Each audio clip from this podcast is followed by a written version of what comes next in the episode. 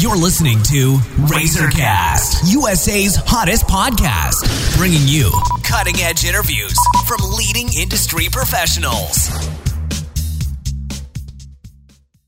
Hello, everyone. This is Liz Harvey coming to you from our Razorcast studios in New York City, where we are dedicated to bringing you top quality advice from many of the leading industry professionals across the United States.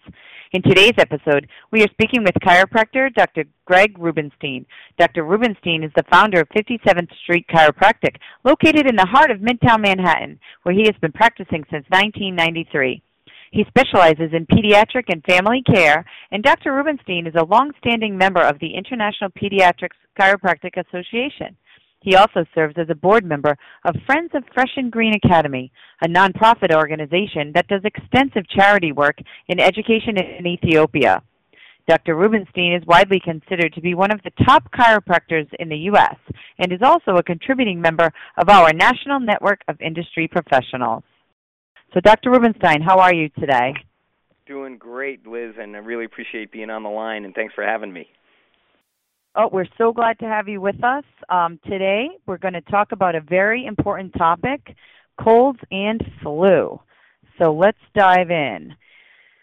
First question for you today in treating children and adults and seniors, people of all ages actually, what do you see as a leading cause uh, for people to become sick or to get sick? Um, you know, when we talk about cold and flu season, um, you know, everyone always thinks it's the germs that make us sick, right? The germ theory says that, you know, if you get exposed to a germ and it's going to make you sick because these germs are necessarily bad things that that are going to try and take over your body. But it's not really just the germs that make you sick because you need to be susceptible. You need to be a, a hospitable host to this invading organism. So it's truly your body's resistance that allows you to become sick. It's not the germs that make us sick. And I find this very interesting because patients call my office very frequently and they're like, Dr. Rubenstein, I don't want to come in today. I have a cold and I don't want to get you sick. And I say, "Oh, that's, you know, that's really nice of you and very considerate, but we don't really buy into 100% of the germ theory because if the germ theory was 100% true, there'd be no one else around to really talk about it because right. everyone is exposed to these germs. They're constantly in our environment. But in reality, it's stress, tension, poor quality of life, poor nerve function that really allows the body to be sick. And I can kind of summarize this a little bit more clearly for you in understanding that your nerve system is that master communication system and it controls your immune system. Your nerve system alerts your immune system that there's an invading organism, and then your body makes an appropriate response. If the response is in time and appropriate, chances are you're not going to get sick, and you should be able to battle against that. But if your body is run down, you're stressed out, you're tired, then your immune system is run down. And then if you have subluxations on top of that, those misalignments that put pressure on the nerve system, your nerve system's control of the immune system is diminished, and then you're really susceptible and much more likely to become sick. So in reality, it's how susceptible that individual person is that determines if you get sick. Because you know, Liz, I, I don't know if you um, have a big family or not, but you know, I know families of five where you know only three members of the family get sick. When you really think about it, it's because you know the children the mom they're all hanging out with the same people they're eating the same food drinking the same water breathing the same air why is it that only three people get sick and not the entire family if the germ theory were Mm-hmm. correct all of those people should be sick Right. That is very interesting. And my next question was going to be why do some people get sick more often than others?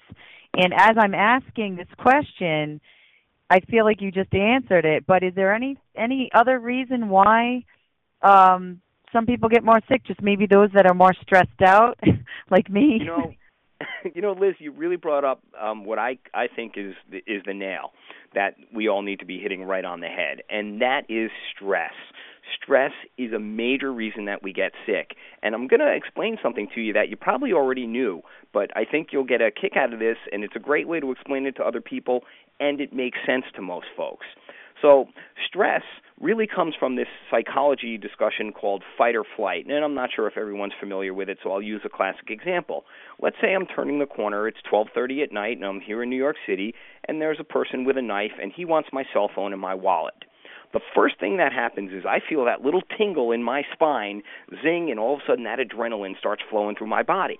Okay, and that's the first sign of stress, right? Because when we're stressed out, the adrenaline pops up, and that's really what we're looking at. Now, there's another stress hormone that everyone knows, and it's called cortisol. Cortisol does two amazing things. The first thing it does is it stops insulin from doing its job. So it keeps the sugar in your bloodstream because should I decide to run away from this guy with a knife, I'm going to need all that sugar in my bloodstream because that's the energy my body runs on. But the other thing it does is when I'm in fight or flight or what we call survival mode, does my body want to be thinking about healing? It does not. So it shuts off the immune system. Healing only happens when you're at rest. So when someone's stressed out, think about the guy who lost his job, his wife is leaving him, someone sneezes in Buffalo, and he gets sick in Boston because his immune system is so run down and his nerve system is run down, and he's constantly in that stress chemistry with lots of adrenaline and cortisol flowing through his body. So stress is a huge reason that people get sick and people come to me when they're all stressed out and we try to just you know help them ease out the tension in their body get the pressure off the nerve system and reset that nerve system to a lower resting tone and that helps increase immune system function and immunity. Wow sounds like i need a visit to a chiropractor um, to help my stress level, but that I'm sure all of our listeners are going to benefit from that. That was a really great explanation. Thank you. Um, moving on to a different question, but related, what do you see from patients who have been on pain medication or antibiotics that don't seem to be working? Mm. Those are really good questions. Now, I'm going to break it down because you brought up two different uh, medication approaches. You talked about pain medicine and antibiotics. And let me tackle the pain meds first.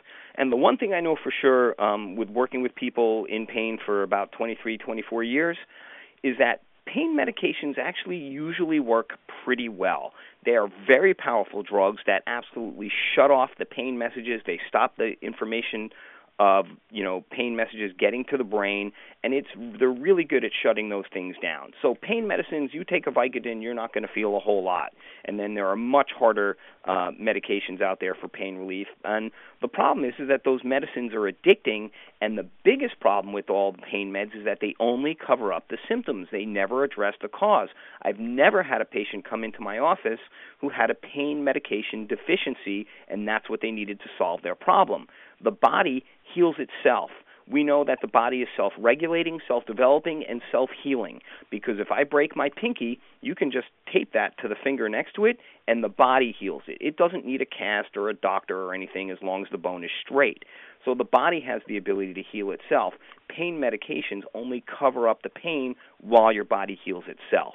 So they don't really have an effect on healing. It just makes the patient more comfortable. And don't get me wrong, I'm sure there are times where people are in so much pain that they need medication to help them just get through the day.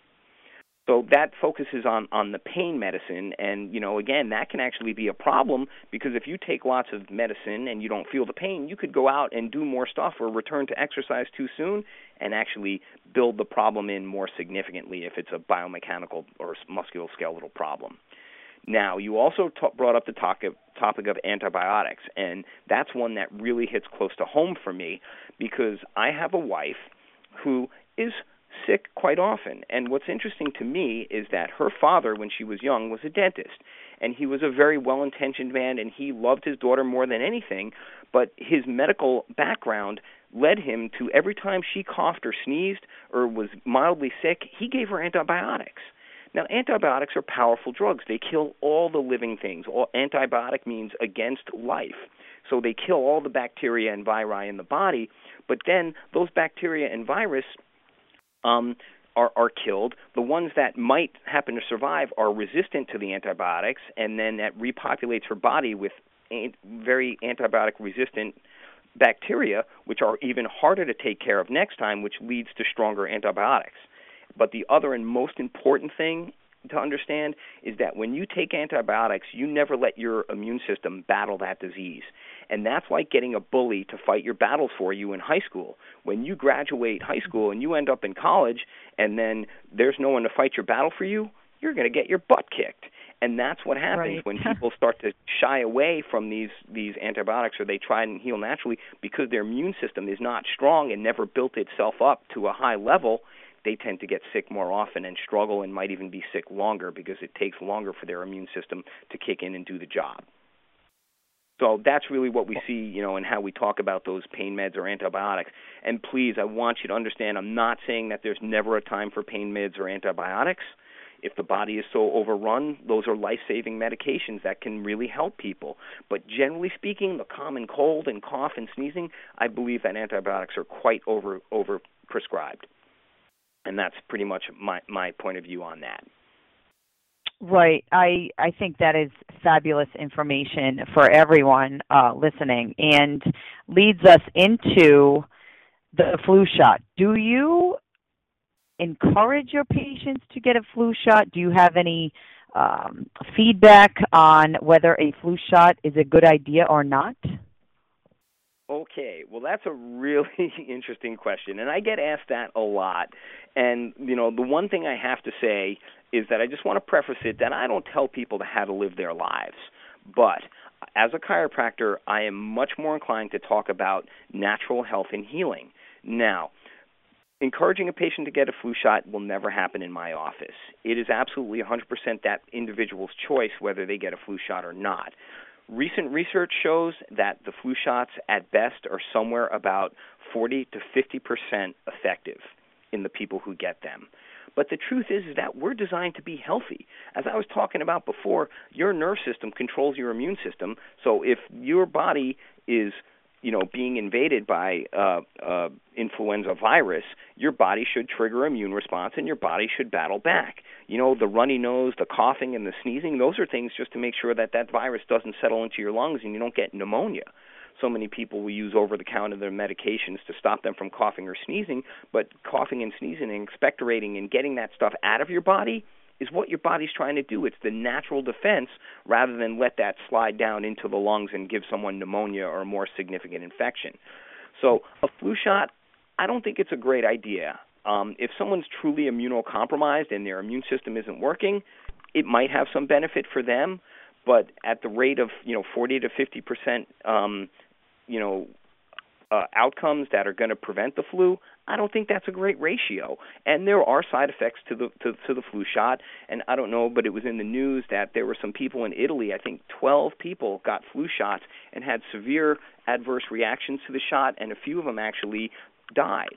So again, it, it's not something that I think should be widespread, maybe for some immunocompromised people, but I never recommend a flu shot because I truly believe that our bodies are designed to be healthy and have the ability to fight off colds and flu naturally. And the more it does that, the more efficient that machine becomes, the stronger your immune system and the healthier you are going to be and that that's really you know what it is but i don't mm-hmm. tell people that they should or they should not. It's really their decision. If they ask me i'll kind of answer that question very similarly and let them make their own decision.